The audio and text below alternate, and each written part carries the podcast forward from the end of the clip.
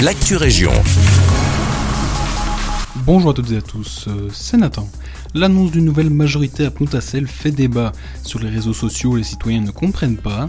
Ils avaient majoritairement voté pour le mouvement citoyen en 2018 lors des élections communales. Aujourd'hui, ils se sentent trahis. Pour comprendre ce changement de majorité, nous avons contacté Philippe Knappen du MR et Cathy Nicolet d'Ecolo.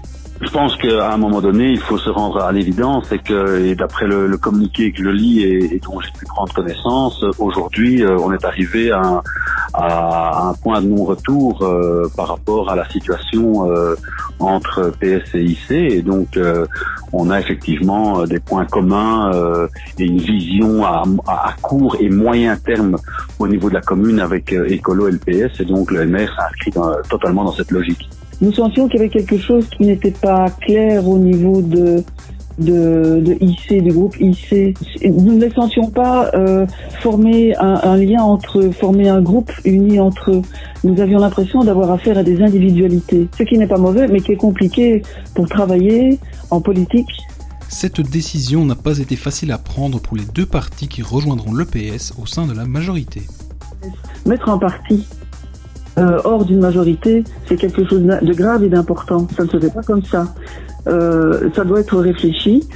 Et nous n'avions pas non plus envie de faire porter tout un poids sur les, épaules de ce parti, même s'il y avait des choses à dire. Vous savez, euh, un couple qui se sépare, un divorce, c'est jamais gay, et donc c'est vrai que c'est assez triste, mais je pense que la décision, elle, est douloureuse, mais c'est pour le bien des, des Pontacellois. C'est le 20 janvier prochain que la nouvelle majorité devrait être officialisée. À Senef, les jeunes pourront bientôt effectuer leur service citoyen. La commune a décidé d'adhérer à la plateforme avec un objectif permettre aux 18-25 ans de se développer. Le service citoyen permet en 6 mois de découvrir un métier ou de donner de son temps pour la société. Durant cette période, les jeunes sont dispensés de chercher un job et reçoivent 10 euros chaque jour. Pour la commune de Senef, la crise sanitaire était l'occasion de se lancer dans l'aventure se faire livrer ses courses à vélo du côté de Waterloo. Depuis début janvier, c'est maintenant possible. L'objectif est triple pour la commune soutenir les commerces de proximité, aider les personnes qui ont du mal à se déplacer et favoriser la mobilité douce. Les Waterlootois peuvent commander par téléphone ou en ligne. C'est ensuite le commerçant qui prend contact avec le livreur. Jusqu'au 30 janvier, le service est gratuit.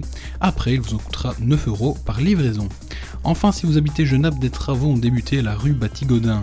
Ils concernent la construction d'un nouveau Pendant plusieurs semaines, la circulation et le stationnement ne seront pas possibles.